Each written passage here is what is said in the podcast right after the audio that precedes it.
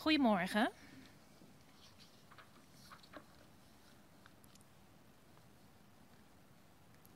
Dankjewel Kim voor je mooie introductie. En bedankt Bent. Ik heb echt uh, van jullie genoten vanochtend, van jullie gespeel. En Bas, ik zag je een paar keer zitten op de drum. Ik vond het echt super tof. Uh, heel mooi. Dankjewel. Dank jullie wel. Ja, Kim vertelde het straks al even, maar we zijn begonnen aan een, aan een nieuwe themaserie vorige week over het thema impact. En elke week staat een ontmoeting van Jezus met iemand in de Bijbel centraal. En um, is er zeg maar een persoon en een verhaal die we, die we centraal zetten. En ik kreeg de vraag of ik wilde spreken over de ontmoeting van Jezus met de bloedvloeiende vrouw. Nou, de mensen die een heel goed geheugen hebben, die weten dat ongeveer een half jaar geleden ik daar ook over heb gesproken. Uh, dus het was niet zo dat ik geen inspiratie had om een ander verhaal onder de loep te nemen of om te kijken. Maar ik kreeg specifiek de vraag, ja, maar zou je toch nog een keer naar dit verhaal willen kijken? Uh, maar dan vanuit het thema impact. En, uh, en dat heb ik gedaan. Ik vond het ook wel een leuke uitdaging om een verhaal waar ik al zoveel tijd in had zitten om nog eens weer opnieuw naar te kijken. En te kijken of ik er andere dingen in zou terugvinden met God. En um, ik werd er heel enthousiast van. En dat vind ik eigenlijk het mooie, dat elke keer als je de Bijbel leest, dat, dat nieuwe dingen eruit springen en nieuwe dingen tevoorschijn komen. En um, zo was dat ook deze keer zo. En um, ik wil het eigenlijk gewoon eerst maar met jullie lezen. En ik lees hem dit keer uit het Lucas-evangelie, Lucas hoofdstuk 8. En jullie kunnen meelezen. En ik lees het verhaal uit de nieuwe Bijbelvertaling vanaf vers 40. En daar nemen we ook uh, een stukje van de context in mee. Toen Jezus terugkeerde, hij kwam van de overkant van het meer waar hij een, wonder had gedaan. Toen Jezus terugkeerde, werd hij door de menigte opgewacht. Iedereen stond naar hem uit te kijken. Er was ook een man onder hen die Jairus heette, een leider van een synagoge.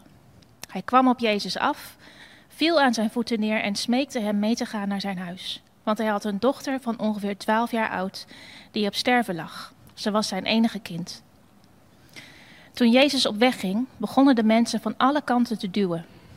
Een vrouw die al twaalf jaar aan bloedverlies leed en door niemand genezen had kunnen worden, al had ze haar hele kapitaal aan artsen uitgegeven, naderde hem van achteren en raakte de zoom van zijn bovenkleed aan.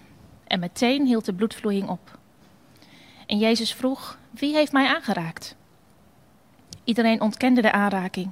En Petrus zei: Meester, de mensen om u heen staan te duwen en te dringen. Maar Jezus zei: Iemand heeft mij aangeraakt, want ik heb kracht uit me voelen wegstromen. En toen het de vrouw duidelijk werd dat haar aanraking niet onopgemerkt was gebleven, kwam ze trillend naar voren, viel voor hem neer en legde ten overstaan van de hele menigte uit waarom ze hem had aangeraakt en hoe ze meteen was genezen. Hij zei tegen haar: Uw geloof heeft u gered. Ga in vrede. En nog voor hij uitgesproken was, kwam er iemand uit het huis van Jairus tegen de leider van de synagoge zeggen: Uw dochter is gestorven. Val de meester maar niet langer lastig. Maar Jezus hoorde het en zei: Wees niet bang, maar geloof, dan zal ze worden gered. En toen hij bij het huis kwam, stond hij niemand toe om met hem naar binnen te gaan, behalve Petrus, Johannes en Jacobus en de vader en moeder van het meisje. Alle aanwezigen waren aan het weeklagen en sloegen zich van verdriet op de borst. En hij zei: Hou op met klagen, want ze is niet gestorven, maar slaapt. Ze lachten hem uit omdat ze wisten dat het meisje gestorven was. Maar hij nam haar hand vast en zei met luide stem: Meisje, sta op. En haar levensadem keerde terug en ze stond meteen op. Hij gaf opdracht haar iets te eten te geven. Haar ouders waren verbijsterd en hij gebood hun tegen niemand te zeggen wat er was gebeurd. Nou, tot zover uh, het verhaal uit de Bijbel. En uh, daar komen we nog in alle soorten op, uh, op terug zometeen. Maar misschien een korte fresh-up. Ik ga niet de preek van een half jaar geleden over doen. Maar um, wat ik zou willen dat je onthoudt of wat je meeneemt uit het verhaal... Um, is dat het belangrijk was om te weten dat het een vrouw was die al twaalf jaar aan bloedvloeien leed. Ze was al twaalf jaar ziek en ze had haar hele vermogen uitgegeven aan dokters, aan middeltjes, aan manieren om genezen te worden. En dat was helaas niet gelukt. Maar ze was dus niet iemand die bij de pakken neerzat. Nee, ze had alle middelen die zij mogelijk achtte, had ze aangegrepen uh, om genezen te worden. En um, om beter te worden van haar ziekte. En dan trekt ze de stoute schoenen aan. Ze stelt haar vertrouwen op Jezus. En midden in een menigte gaat ze naar hem toe. Ze raakt de zoom van zijn kleed aan. En terstond onmiddellijk houdt het bloed op met vloeien en is ze genezen. En um, um, dan is het ook mooi om de woorden voor genezen te onthouden, want daar heb ik de vorige keer wat over uitgelegd. Maar er zijn verschillende woorden voor genezen in de Bijbel. En het woordje wat in dit verhaal terugkomt helemaal aan het begin, als, ze, als er wordt verteld dat ze op zoek is geweest naar manieren om beter te worden. En helemaal aan het eind, als Jezus zegt, uw geloof heeft u gered, dan wordt daar het woordje sozo gebruikt. En dat woordje kun je op allerlei manieren vertalen. Hier ook wordt het de ene keer vertaald met gered en de andere keer met genezen. Maar het is het woordje wat betekent genezen, gered, bevrijd. Eigenlijk in de genezing in de volheid. En dat vind ik zo mooi, omdat we daar soms dwars overheen kunnen lezen als we het niet weten. Taal is in die zin soms heel beperkend. Maar het geeft voor mij iets aan dat als Jezus iets doet, of als Jezus iets zegt, dan heeft het altijd impact. En dan gaat het niet alleen maar om het fysieke stukje, maar Jezus ziet de mens en ziet de totaliteit. Hij geneest naar geest, ziel en lichaam. Hij bekommert zich om de binnenkant en om de buitenkant. En als Jezus iets doet of als er iets gebeurt, dan uh, kijkt hij ook naar het totaalplaatje. En de vrouw die uh, ging onopgemerkt door het leven. Uh, ze wilde zich niet, uh, niet anderen storen of lastigvallen. Dat had ook te maken met de, de reinheidswetten in die tijd. Komen we straks nog wel een klein stukje op terug. Maar Jezus liet haar niet onopgemerkt. Want eigenlijk als zij op het punt staat om uit de menigte te verdwijnen, staat Jezus stil en zegt, wie heeft mij aangeraakt? En zo wordt ze van onopgemerkt zomaar het hart van een verhaal en het hart van een bijzondere geschiedenis. Jezus geeft haar onverdeelde aandacht en door de woorden die hij haar geeft en doordat hij haar zo waarschijnlijk tegen haar zin in het midden van de belangstelling zet, geeft hij haar haar plek in de samenleving en in het leven terug. En zo doet hij eigenlijk veel meer dan alleen een lichamelijke genezing hebben. En uh, dat is wat ik hoop dat je onthouden hebt van de vorige keer, waar ik het de vorige keer kort over heb gehad en waar ik nu eigenlijk over verder wil. Want als het dan gaat over impact maken, dan had deze ontmoeting van Jezus met deze vrouw natuurlijk een enorme impact op haar eigen leven en op de menigte die om haar heen stond. Maar het verhaal had ook, denk ik, een enorme impact op nog iemand anders. Namelijk op Jairus en op alles waar Jairus voor stond. En de vorige keer heb ik eigenlijk de hele context niet meegenomen. Maar ik werd er zo um, bij bepaald eigenlijk deze weken toen ik dit aan het voorbereiden was. En zo ontzettend mooi wat, wat Jezus hier aan Jairus leert voor een, uh, voor een mooie lessen. Nou, wie was dan de Jairus? Jairus staat zo mooi in het begin van het verhaal wat we lazen, was een leider van een synagoge. En de synagoge zou je kunnen zien misschien wel als, als een soort kerk, maar het was de plaats waar Joodse, Joodse niet Joodse christenen, Joodse gelovigen bij elkaar kwamen om samen de wet te bestuderen, om daarover te praten, om daarover te discussiëren, waar onderwijs werd gegeven. Jezus ging ook regelmatig naar de synagoge om voor te lezen uit een van de, van de rollen, van de rollen waar de, waar de woorden van die tijd in waren opgeschreven uit de profeten. En um, was dus de leider van een van die synagogen. En het geeft iets aan over zijn achtergrond. Hij had kennis van de Joodse geschriften, hij, hij wist alles van die tijd en het was ook wel iemand die iets te zeggen had. En dan komen we in dit verhaal terecht en dan staat Jairus daar aan de oever van het meer te wachten tot Jezus van de overkant vandaan naar hem toe komt. En ik denk dat hij niet keurig zo met zijn handen op de rug stond te wachten, alsof het allemaal niet uitmaakte. Maar op zijn minst heeft hij toch van zijn tenen naar zijn voetzolen heen en weer staan wiebelen. Of misschien wel aan zijn baard staan plukken. Of met zijn handen in het haar gestaan. Of, of staan te ijsberen. En ik denk dat hij Jezus wel bijna die boot uit heeft gekeken.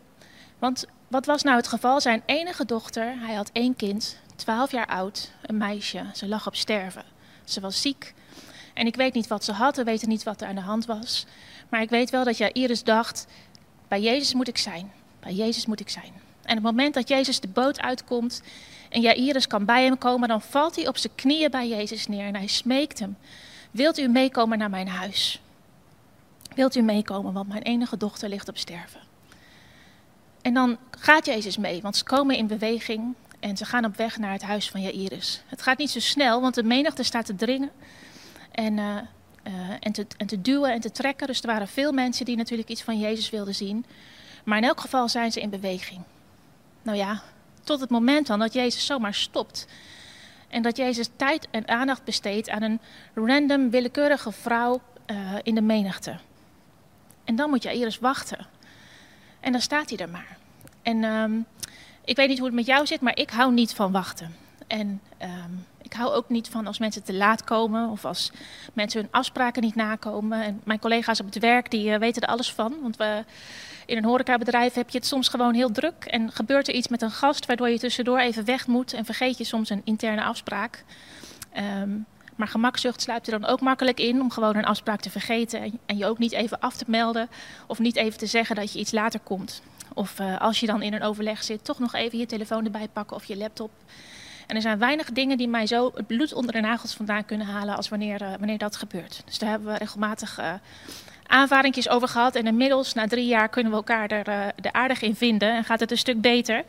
En vanochtend moest ik zelf hartelijk lachen, want wij hadden vanochtend ons leidersteam overleg hier. Omdat de avondklok is, doen we dat nu op zondagochtend.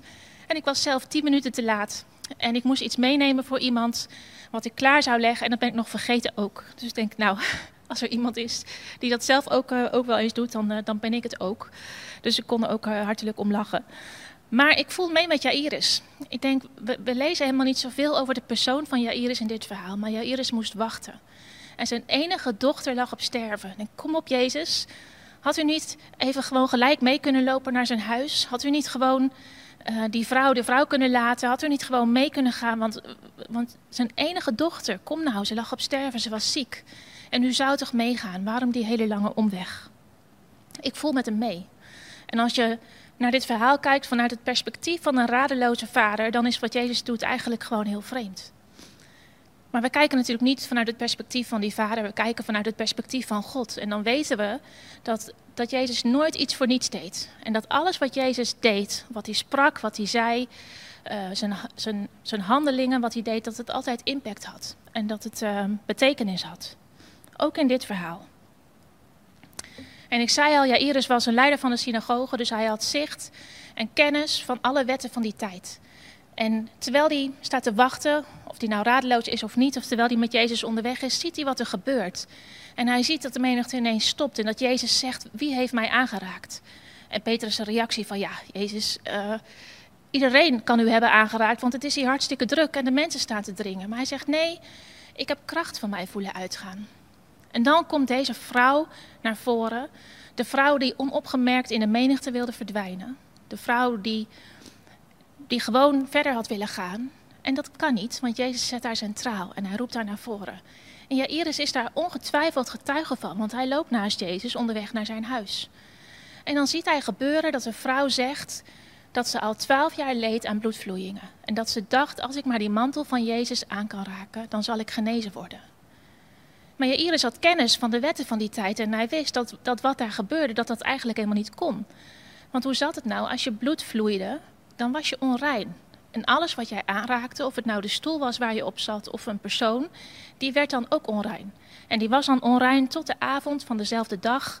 En dan moest je helemaal wassen enzovoorts. En dat, uh, uh, ja, en dat betekende dus gewoon dat zo iemand die tijd in afzondering moest leven.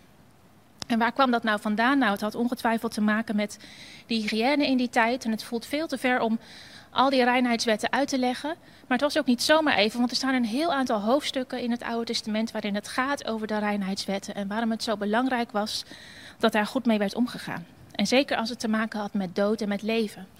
En bloed is natuurlijk een teken van leven. Het bloed stroomt door onze aderen. En als het bloed uit je weg stroomt, dan verlies je het leven en dan loopt het leven uit je weg. En zo is God ook de God van het leven. En liet hij in allerlei principes zien dat bij hem leven is en geen dood. En dus was ook vrouwen die ongesteld waren of die dus leden aan een bloedziekte, zoals deze vrouw. Uh, in de tijd dat ze vloeiden, moesten ze zich afzonderen. Uh, en ja, zo, zodat ze anderen niet onrein zouden maken. Zolang ze bloed verloren. En daarna waren ze, mochten ze weer samenkomen. Dat betekende overigens niet dat die vrouwen een hele achtergestelde positie hadden. Want uit de overlevering blijkt dat in heel veel Joodse huizen uit die tijd een aparte ruimte was waar vrouwen aan konden wonen. Zodat ze wel in de buurt waren bij hun gezin, bij hun familie. Um, maar dat iedereen zo zijn weg kon gaan en verder kon gaan. Goed, dat is, terug naar het verhaal, dat is de context die Jairus met zich meedroeg. Dus hij wist heel goed wat, dat wat deze vrouw deed, dat het eigenlijk niet oké was. Om zomaar door een drukke menigte te gaan, iedereen aan te kunnen raken en onrein te maken en dan ook nog Jezus aan te raken. En ik vraag me af wat, er, wat het met Jairus gedaan heeft. Of hij zijn hoofd wel omheen kreeg wat er eigenlijk gebeurde. Want in plaats van dat, hij, dat zij Jezus onrein maakt, maakt Jezus haar rein. En krijgt Jairus eigenlijk een voorproefje van wat Jezus later doet. Maar dan is het natuurlijk nog niet klaar, want dan gaan ze verder op weg. Jairus die met zijn Joodse reinheidswet in het achterhoofd verder loopt. En ik vraag hem af wat hij, of hij niet gedacht heeft van hoe moet dat nou en hoe kan dat nou. Maar nog voor het gesprek tussen Jezus en deze bloedvloeiende vrouw is afgelopen, komt er al iemand uit zijn huis en die zegt, ja, uh, laat maar zitten, want je dochter is al overleden, je dochter is dood. En wat moet dat met je Iris gedaan hebben? Zal zijn wereld niet zijn ingestort op het moment dat hij dat hoort? Wat zal hij gedacht hebben? Deze vrouw, twaalf jaar ziek, genezen. Mijn dochter, twaalf jaar oud, nu overleden. Maar Jezus is daarbij en Jezus zegt tegen Jairus eigenlijk exact dezelfde woorden die hij net nog tegen die vrouw heeft, gezet, heeft gezegd. Hij bemoedigde die vrouw met de woorden: Uw geloof in mij heeft u gered, genezen. Ga maar in vrede. En hij zegt tegen Jairus: Jairus, wees niet bang, maar geloof en je dochter zal gered worden. Exact dezelfde woorden gebruikt Jezus. En dan gaan ze naar zijn huis toe en ze komen bij Jairus huis aan en Jezus stuurt iedereen weg die er verder niets mee te maken heeft. Dat, dat geweeklagen en op de borst geklopt wat we lazen, dat was een, uh, in de Joodse traditie van rouwen uh, belangrijk. Daar waren ook regels en um, noem je dat rituelen voor, waar, de manier waarop dat gewoon gebeurde. Maar Jezus zegt iedereen weg en alleen drie discipelen mee. En Jairus en zijn vrouw, de ouders van het meisje, mochten mee de ruimte in. En net als dat het eigenlijk niet was toegestaan om iemand aan te raken als er bloed vloeide, was het ook zeker niet toegestaan om, om een lijk aan te raken. Of tenminste, als je een lijk aanraakte, werd je ook onrein. En dit meisje wat is gestorven, ligt daar. En ik zat me af te vragen, hoe kan het nou dat die aanraking zo belangrijk is? Want we, we, we, kennen de wonderen die Jezus heeft gedaan. Soms sprak hij alleen maar een woord en dan gebeurde het al. Soms maakte hij spuug en smeerde hij het op iemands ogen bij een blinde man en werd hij genezen. En in dit geval laat hij zich aanraken door een bloedvloeiende vrouw. En vervolgens komt hij bij de dochter van Jairus. En dan staat er dat hij haar handen vastpakt. En dan pas spreekt hij tegen haar. En hij spreekt met stevige stem: Meisje, sta op. En meteen keert de geest, de levensadem staat er, maar dat is in de grondtekst uit het woordje de geest van het meisje in haar terug. En wordt ze wakker en staat ze op. En dan laat hij haar wat te eten geven. Dus het feit dat Jezus hier kiest om zich te laten aanraken en vervolgens zelf aan te raken, daar wil hij iets mee duidelijk maken, denk ik. En dan staat er zo mooi dat de ouders van Jairus verbijsterd waren, of de ouders van het meisje, dus Jairus en zijn vrouw, verbijsterd waren door wat er gebeurde. En eh, dat is misschien wel een hele goede samenvatting van wat zo'n dag geweest moet zijn voor Jairus. Twee wonderen in één. Uh, dat was een beetje veel van het goede, na alle drukte die er geweest was. Maar het eindigt met dat zijn dochter weer leeft. En, uh, en dat hij natuurlijk verbijsterd is, maar wel heel gelukkig en blij. Maar het echte wonder wat er gebeurde, dat zit wat mij betreft daartussendoor gestopt. Jairus is een leuk weetje. De naam Jairus betekent God, um, hij die God inzicht geeft of hij die God verlicht. En ik denk dat deze dag voor Jairus zo'n dag is geweest waarop hij nieuwe inzichten kreeg van God, waarop hij verlicht werd. Want alles wat hij had geleerd, wat normaal was, alles wat hij had geleerd over hoe je moest leven, hoe je moest leven met God, hoe je jezelf moest afschermen van wat niet goed was, hoe je je moest beschermen, dat ging deze dag overhoop.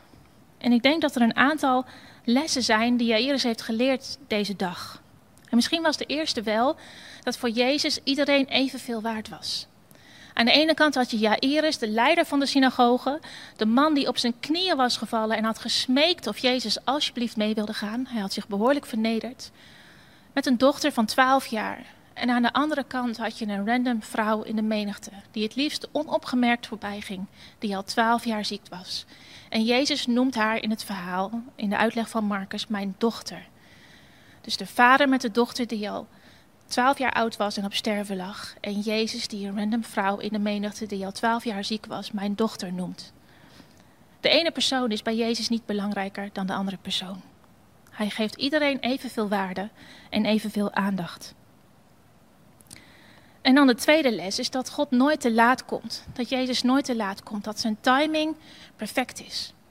En dat als hij laat lijkt te komen, of oponthoud lijkt te hebben onderweg, dat je goed moet opletten wat er gebeurt en wat hij aan het doen is. Want het belangrijkste wat er gebeurt is misschien juist wel daar en juist wel in de reis er naartoe. En dan het derde stukje. is dat Jairus was opgegroeid of dat de wetten heel makkelijk misbruikt konden worden eigenlijk. Om te leven in een besloten, gesloten samenleving. Waarin je je moest afschermen van alles wat niet goed was. Waarin je je moest beschermen tegen, tegen wat jou kon besmetten of wat jou vies kon maken. Dat is de hele logica waarmee ze waren opgebouwd, omdat ze leefden met een God die een heilige God was.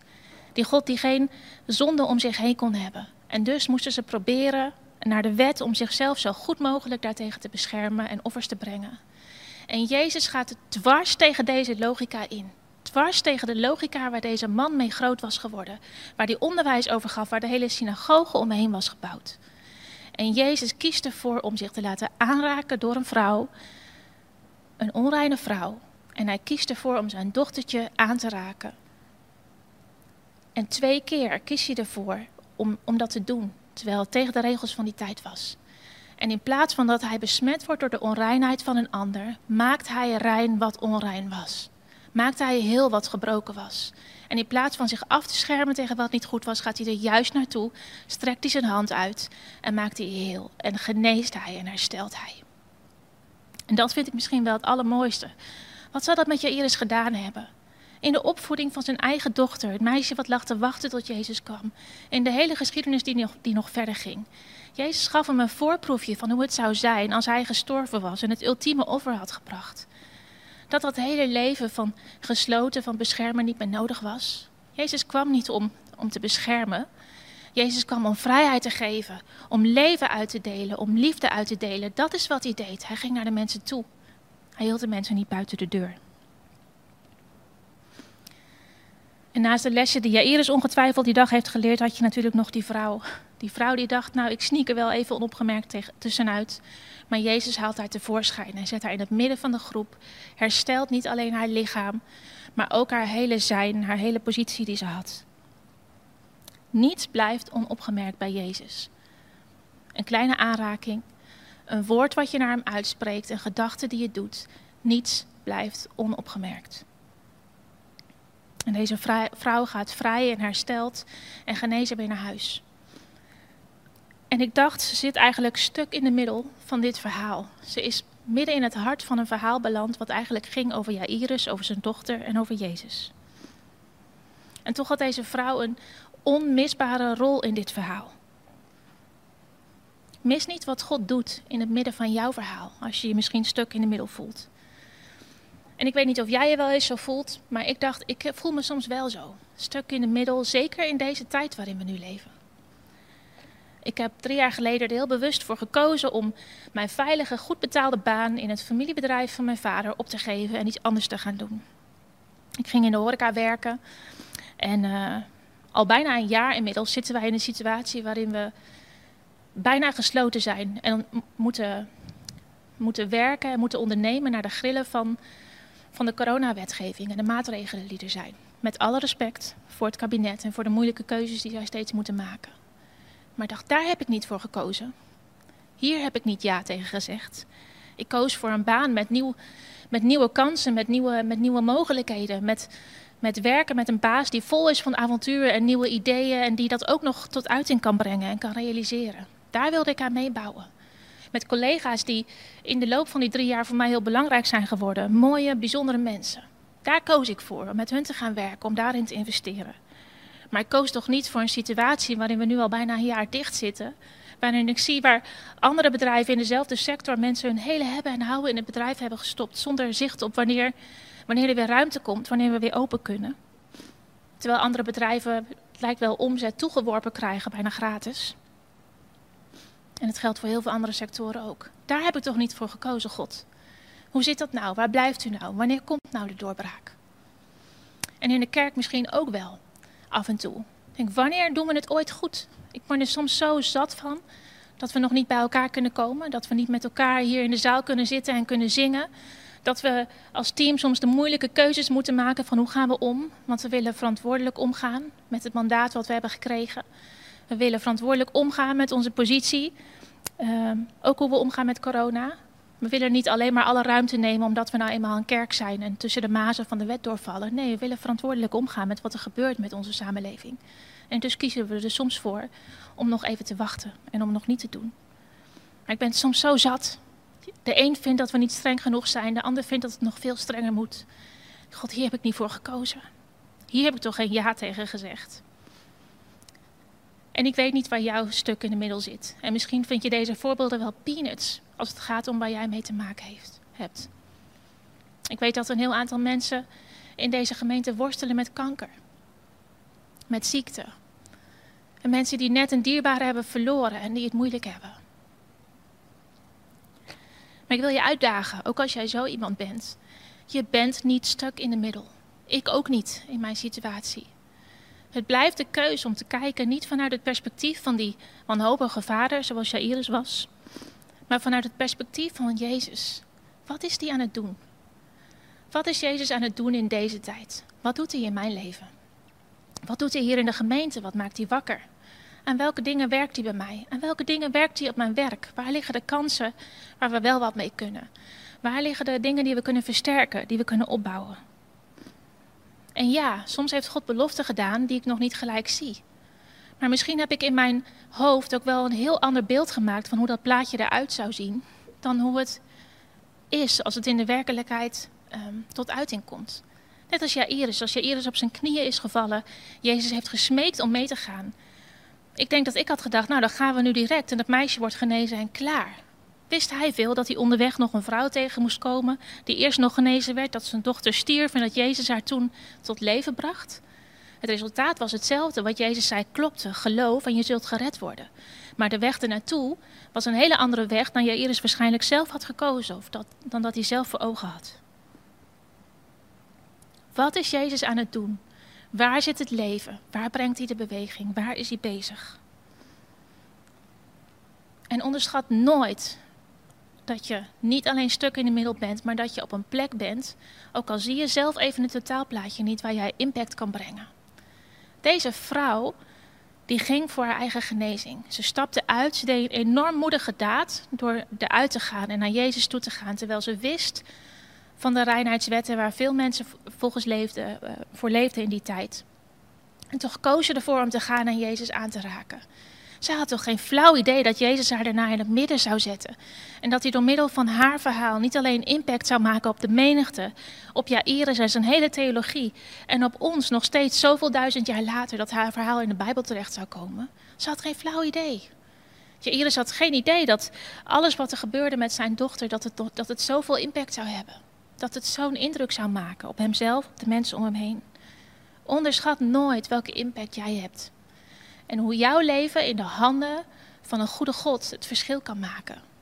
Jouw verhaal is deel van zijn verhaal. Als jij aan hem hebt gegeven, dan kan hij door jou heen werken en kan hij het doen. Mijn verhaal is deel van zijn verhaal. En gewoon door wie ik ben, met al mijn zwakte, met te laat komen en soms gefrustreerd zijn en weet ik veel wat, kan God dingen doen. Onderschat niet wie je bent. En als je worstelt met ziekte, onderschat niet wie Jezus is. Durf te vertrouwen en durf je uit te strekken. Je bent niet stuk in de middel. Je bent niet onopgemerkt. Je bent deel van zijn verhaal. En daar wil ik je mee bemoedigen vanochtend. Amen.